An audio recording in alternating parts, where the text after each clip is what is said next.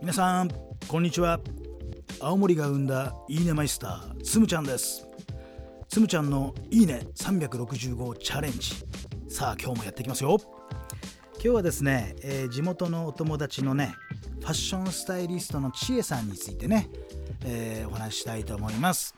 まあ、ちえさんね、まあ、我々は親しみを込めてちえこんねえやんと呼んでおりますね。まあ、ねえやんとはですね、もうかれこれそうですね、15年以上のね、えーお付き合いになりますかね。えーまあ、当時はですね、ちょうどね、ねえやんがね、沖縄からね、帰ってきたばかりの頃で、ねえやんね、沖縄に住んでたのね。あのー沖縄でブティックを経営したんですね。アパレルの仕事をねずっとやってたわけ。ね。でまあ帰ってきてまあしばらくまあ何にもしてなかったと思うんですけどね、まあ、ファッションはもちろんねお好きだったでしょうし専門家ですからね。いろんなそういうアドバイス的なことはやっていましたがちゃんとしたビジネスにはしてなかったのね。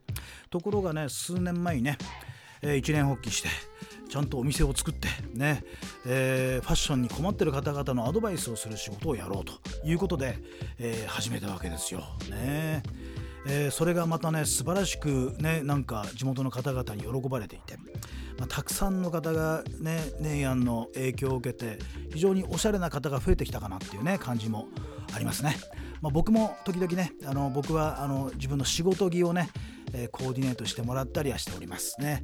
ほっとくとね、すぐダサくなりますからね。すぐダサくなりますからね。えー時々チェックしてもらうみたいなね、ことをやっております。